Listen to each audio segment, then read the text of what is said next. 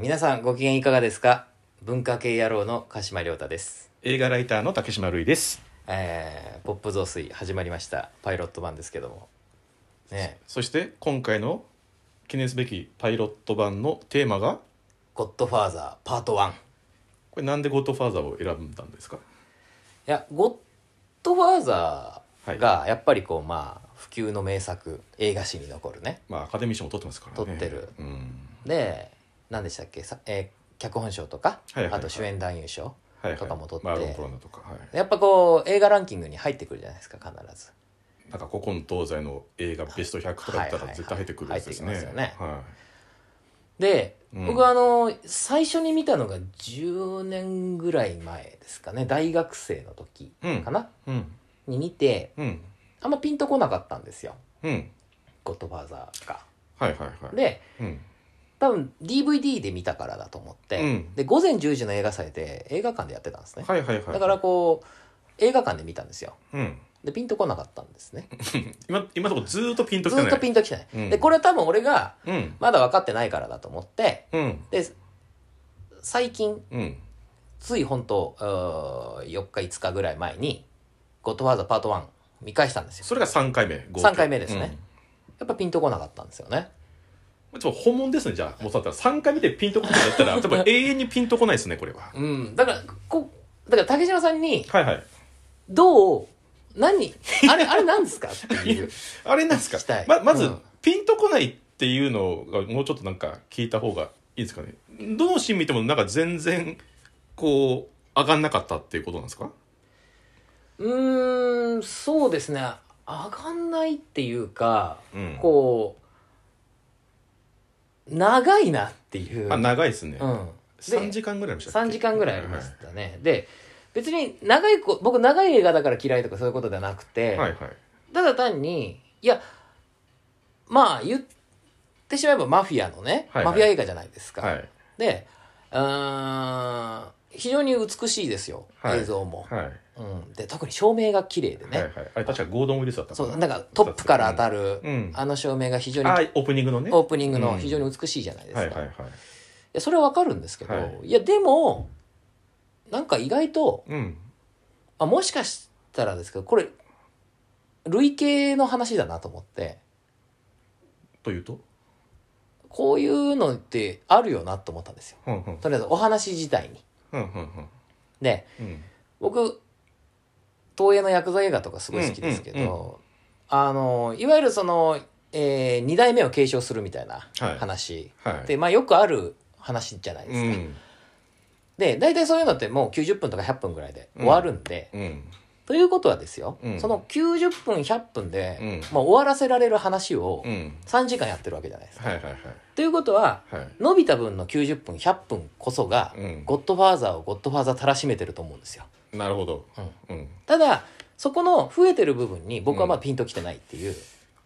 ちなみにマフィア映画が嫌いなわけじゃないですよね。ないですねあのゴッドグッドフェローズとかすごい好きですよ、うん。うんゴッドファーザーはなんかあんまり納得いかない感じ納がする。得いっうーんそれあれじゃないですか。ひょっとしたら、うんアルパチーノ演じる主人公がうん最初マフィアになりたくないっうんていうか父親の家業をうん意味嫌っているっていうのがあるから、そんな人間が実は二代目にならざるを得ないっていうところの葛藤がある分だけなんか普通のグッドフェルズとか違ってうんそこに乗り切れない部分があったりするんですかそうじゃない、うーん、なんでしょうね。多分、一番のきっかけって、あの、えーっと、シチリアで現地妻が死んじゃうじゃないですか。車でバーン車でバはーいンはっつっいはいて、はいあのーすごい、なあの現地妻の人、あの、現地妻ってちょっと言いいうと、方あれだけど現実まで言い方あれだアけどポロニア。アポロニアアポロニアアポロニアでそうそうそアポロニアね、うんあの人、途中でおっぱいとか出してね、うすごいいいですけど、ね。そうそうあの人、あの、し調べたら女優さんの名前、シモネッタっていう名前なんですよね。あマジでまマジで。そうそうそうう。んなんていう名前か忘れちゃったけど、シモネッタ何々っていう名あ前じでゃ。あ下ネ下ネタさんが、まあそうそうね、爆発して死んじゃいますけど爆発して死んじゃって、うんでシモネッタさんは、うんそのね「ゴッドファーザーパート1と」うんあとあと「黄金の七人」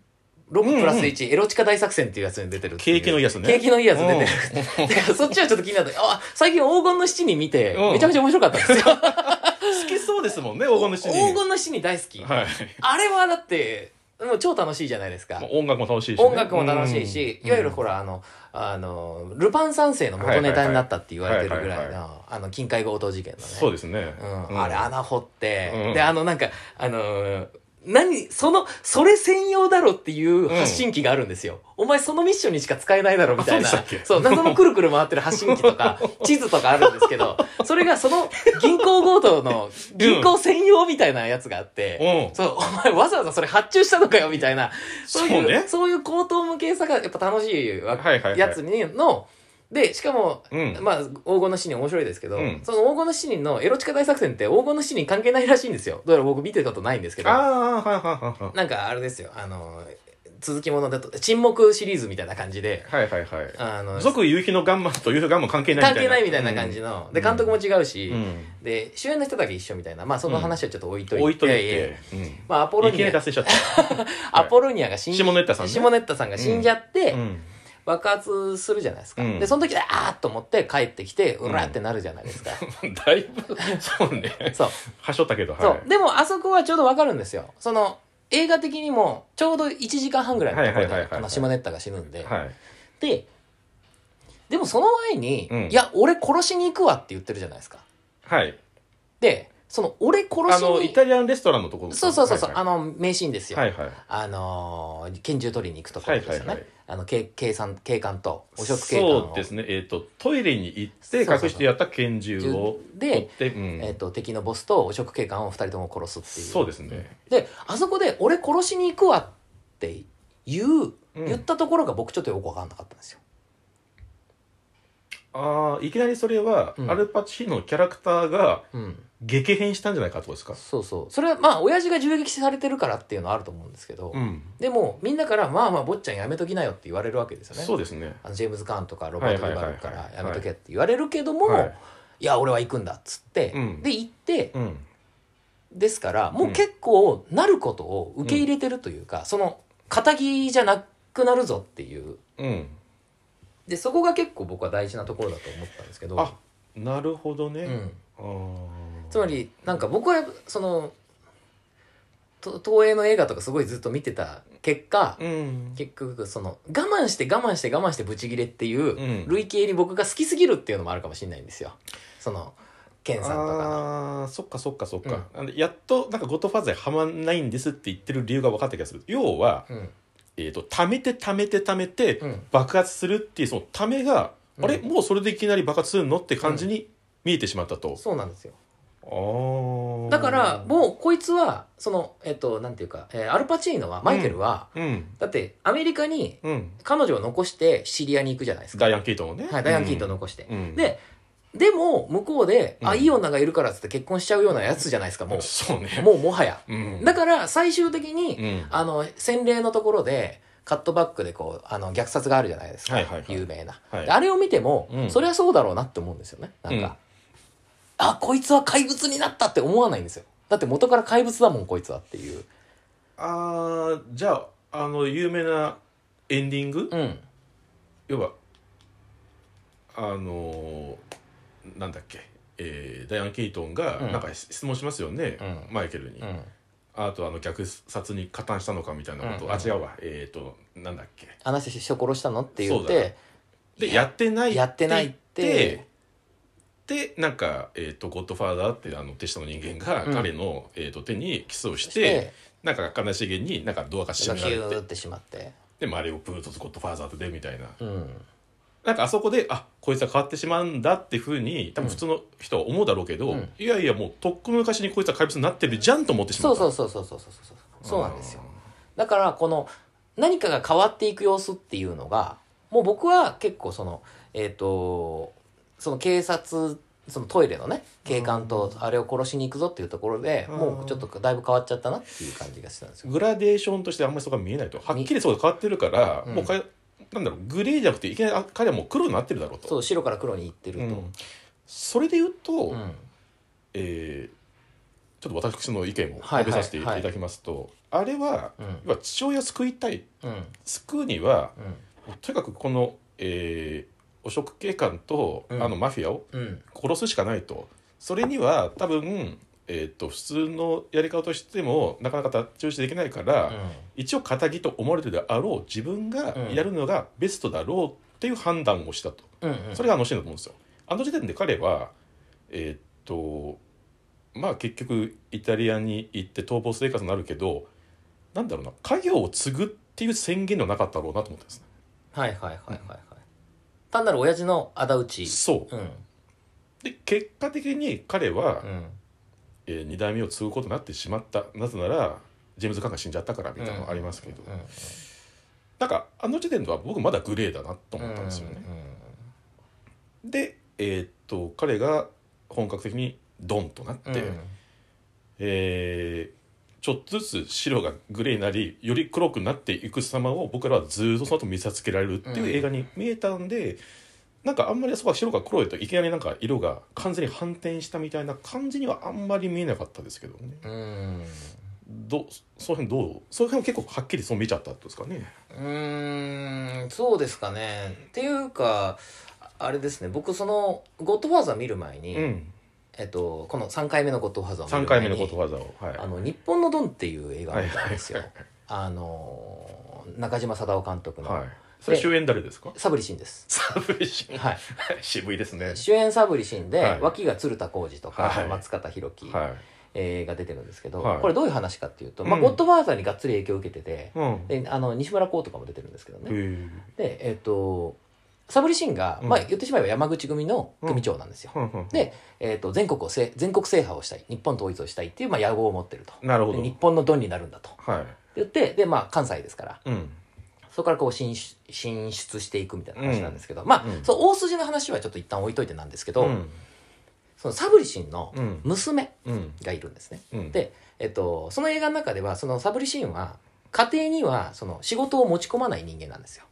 はい。つまりヤクザの親分として振る舞ってないというか、まあ、いわゆるお父さんうん。として振る舞っているっていうマイホームパパ的なマイホームパパというか、まあ、昔の古き良き、うんうんあのまあえー亭主関白のお父さんなんですけど、うんその娘にうん。結婚相手結婚したいっていう男が出てくるんですよ。うん。でそれは、えっと、高橋悦司演じ るあのお医者さんなんですようね。ん。で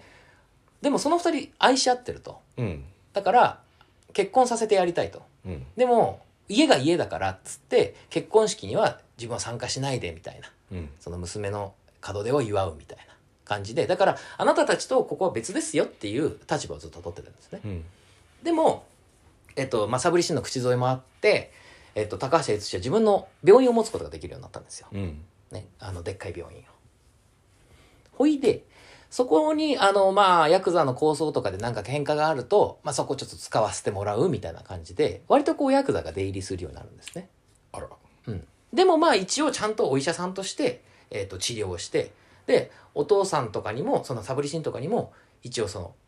なんていうか医者として「いやこれは違います」とか結構言うぐらい割とこうはっきりあの別世界ですよヤクザも関係があるから受け入れるけどそこは違いますよみたいな空気感があるんですよちゃんと。物おじせずにちゃんと言えるんだ。言えたり、うんそのそしたらこうそのね、えー家族間とヤクザヤクザの親分とうん仇の一応境界線があるみたいなところなんですよね。でそういう舞台が出てくるんですけどうん。で最終的にいろいろあって、えーサブリシンの組の若頭が、えー若頭というかまあ下の、えー組の親分が鶴田浩二なんですけど。うん。いろいろあって自分が鶴田浩二が自分の組を解散すれば全てが丸く収まるっていう状況に陥るんですよ、おうーん、その敵との構想とのあれで自分が責任を取って自分の組を解散させれば丸く収まるとでも親分の鶴田浩二的にああのサブリシン的にはそれはさせたくないんですようん。へ兵力がせ勢力がね減少しますからうん。でどうしようってこう悩むわけですよ2人ともでそんな中鶴田浩二が病気になってしまうんですねあら。で病魔に襲われてでも本当に死ぬ思いで「紙貸せ」っつってあの「解散届書くんだ」っつってこう紙でガーッとかこう書くんですよ警察に「うちの組は解散します」って解散届を書かせるみたいなことをやるんですね、でもそれをサブリシンは知ってるんですけど何にもできないわけですよサブリシンもちょっと入院しちゃってるんで、うん。でどうしようって言った時にまたこう鶴田浩二がバタって倒れて「ううんわうわ」って言ったら「先生!」って言ったら高橋悦司がバーってやってきて高橋悦司が決意した表情で何かを注射するんですよおそしたら鶴田浩二はまあ帰らぬ人になってしまうんですねーうん「おやおやばんおやばん」っつってでそしたらそこを察したサブリシンがパーって来てうん 高橋悦司がガーって来てそしたらもう全てを察し察したサブリシンが「君どうして?」みたいな言うんですね、そしたら高橋悦司が「お父さん僕はファミリーの一員ですよ」って言って終わるんですよね。あーアルパチーノになった瞬間そうそれが最後の最後でズバッとくるからうわーって思ったんですよそこで。最後の最後にオセロの白が黒に変わるみたい変わなって全部ザーってひっくり反返って転して終わる、うん、高橋悦司って思ってそこで、はいはいはいはいはいはいすげえと思ってもうめちゃくちゃ面白かったんですよ、はいそのはいはいはいそのラストにめちゃくちゃしびれちゃって、うんだからこの片木の人間が、うんその何か組織にファミリーに入る片木じゃなくなるっていうことを選ぶにはやっぱそこまでの何かこう必要なんじゃないかなと思っちゃったんですねだから意外とこいつはもうは早々ともうドンになってるとまあ結構最初がちゃんとコルレオーネ家の血を継いでるやつだったんだよねってこ継といでるやつだったんですうん、見えちゃうんだなっていうそうそうそうだからいやもちろんそこのマイケルの物語として見るのか家族の物語として見るのかには違い、あの視点の違いはあると思うんですけど、うんなんか僕はそこでちょっとこうその視点の面白さではないんだなとは理解したんですよ。つまりうんマイケルがどう変わっていくかっていう面白さは僕は見出せなかったんですよ。うんうんじゃあ他の面白さがあるのかなっていう。特にその他の面白さっていうのを見出せなかったって感じですかゴッドファーザー見てうんそうですね。そうかだから後半の、うんあだからクライマックスの虐殺のシーンとかとかも、うんうんまああれエイゼンシュテインそうですねをはいやりたいっていう、はいもうね、うんオデッサじゃないですか、うあんれは目目のところバーンとか、うん階段ゴローとか,、うだんからそういうの分かるけどもまあまあまあまあ特にクライマックスもぶち上がる感じではなかったやってんなみたいなうーん衛星視点やってんなみたいなそうそうでも意外と早いですよねあ意外とそのなんていうかパンと始まるんですよねあの虐殺のシーンそうですねあれ確か洗礼式ですよね、その前に何だったっけ何かがあって、はいはいじゃあ明日洗礼式なんだよねっつったらいきなり今日バーンとうん飛んで虐殺が始まるわけですよだからなんかこまあ洗礼っていうなんだろうな神の祝福を与えたもうううん作業をしているさなか実はその裏ではなんだろう殺戮が行われているっていううんところの、まあ、対比を多分やろうとしてるんだと思うんですけれども、はい早いとおっしゃいました今早すぎるあそうえっとだからためがないんですよねそこにあーうんうんうんうんたいきなりこうシーンが変わると、うんもう虐殺が始まるっていうあそのーいわゆるその虐殺の準備とかしないまあもちろんそんなに準備がないことがいいんですよそのいきなり始まる感じがいいんですけどねあれでもお父さんマーロン・ブランドの葬式で、はいそうですそうです葬式のえーっとまあえー裏切り者がそこで多うん分あいつだって分かはいる、はいはいはいちょっと名前忘れましたけど、はい、あの猫背の 人そうですね。うん猫背のあのあれですよフランケンシュタインみたいなそうですねやつね、うんで、えーっと、まあ、洗礼式の時に、まあ、全てが型がつくみたいなことをまあうん予告してるわけですよね。はいはいはい僕はあそこで、じゃあこの後にうん何か行われるっていうことも前日はもうそこでちゃんと言われてるんだろうと思ったんで、うんなんかいいきなり感はなかったです。そのシーンがあるから。うんうんでもさっき言った、その高橋一的な、 うんそこまでの急激な転換とか、うん人を驚かせる何かはないのかもしれないですけどね。なんかこう転換というなんていうかな、うん転換の速さというよりかは、うんそのもうちょっと期待感みたいなのが欲しいんですよ僕はほう。あいよいよ人が死ぬぞみたいなこれだって割とこうローテンションじゃないですかあの、えーゴッドファーザー」ってうんあのとろ火で炙られてるようなああ映画じゃないですかそうですね多分そこが僕は新しかったと思うんですよいわゆる今までのギャング映画マフィア映画ってはいそれこそジェームズ・キャグニーの「白熱」とかはいはいみたいなダーっていうはいはいこのあのパッションそうですね、うん確かにあのジェームズ・カンが銃撃にあって殺されるとか最後の殺戮とかっていうシーンもありますけど、うん全体を通すと割と上品な映画であるなっていう印象はそうですねありますね。うんだから芸術性が高いとかうん、そういうのはよくわかるんですよなんかスーツ姿が似合うギャングたちの物語ですからね。でもそれだったら僕はうんやっぱスカーフェイスの方が好きだしグッドフェルズの方が好きだしっていうまあこれはただ単に好みの勘違いだと思うんですけど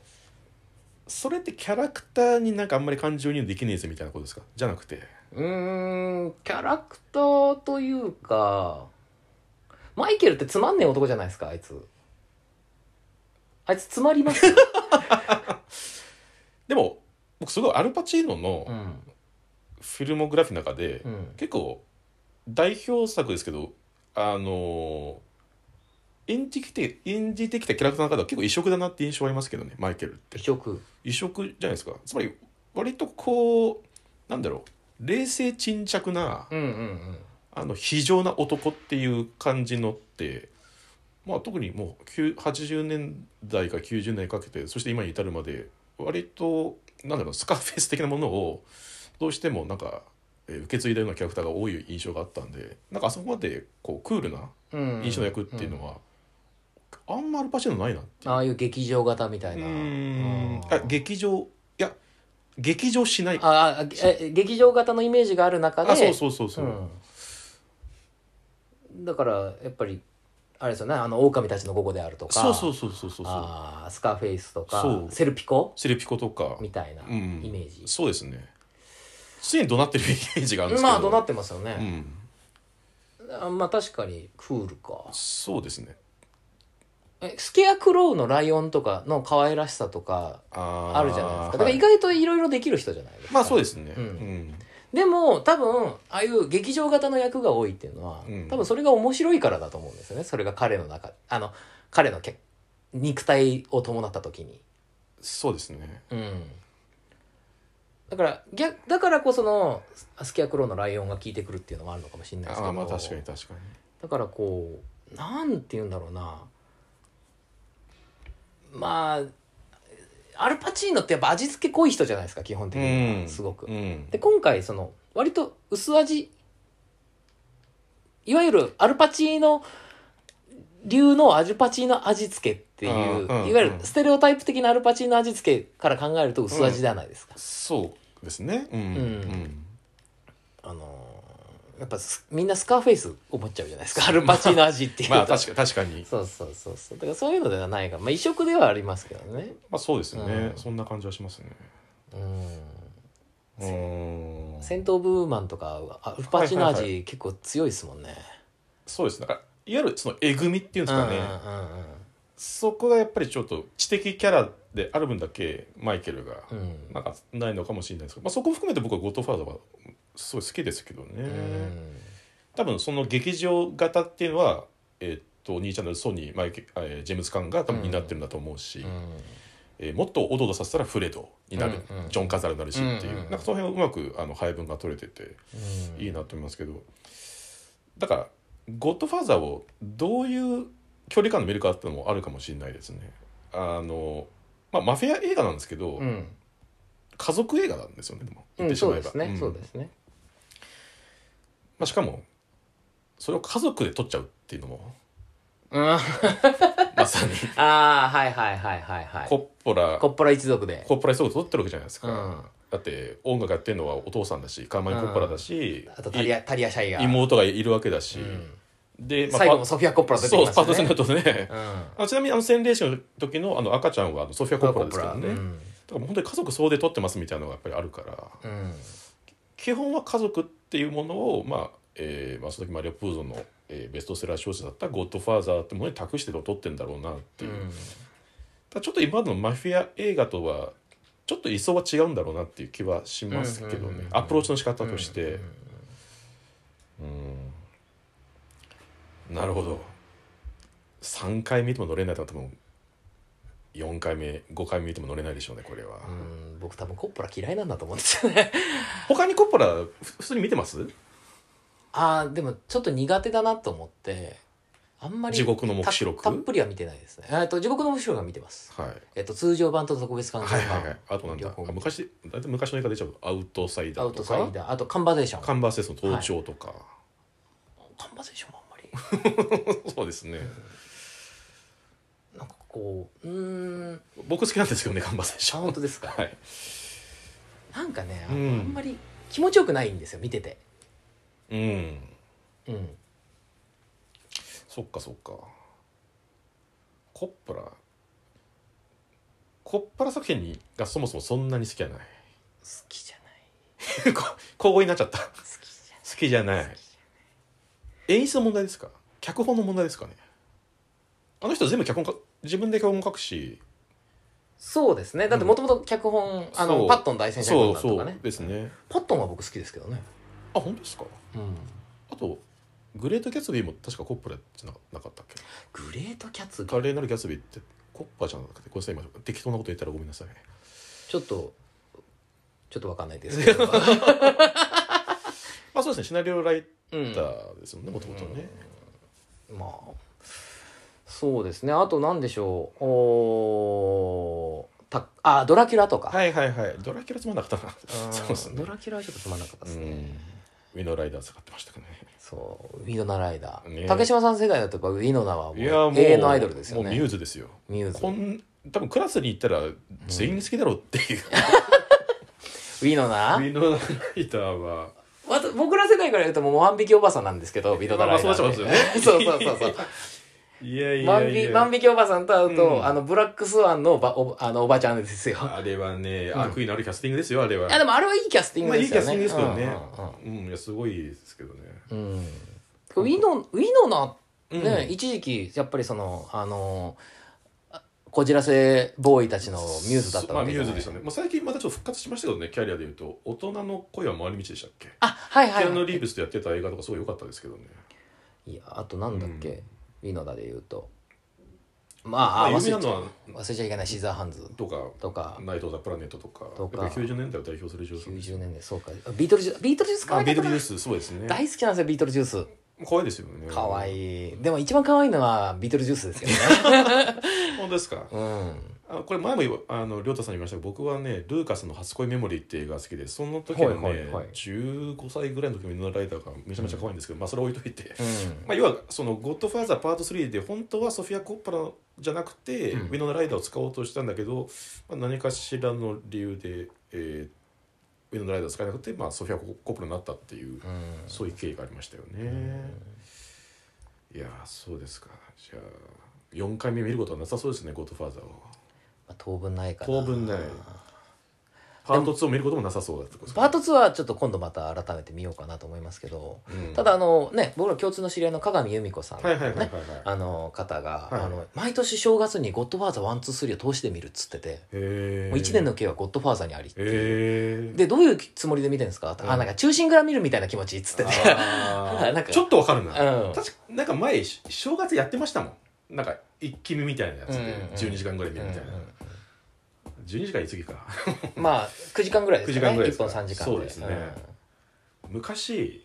ゴッドファーザーの時系列を全部正しい順番にするみたいなのあったんですようんうんうんあゴッドファーザーパート2のあのーそうだから結局ワンツースリーを、だからツーのえーっと要はマーロン・ブランドがちっちゃい頃えーとデデニーロのパートあのもっと言うとコルレねオオーーネネ島から、うんうんまあえー、とその、えーニューヨー町の村のボスを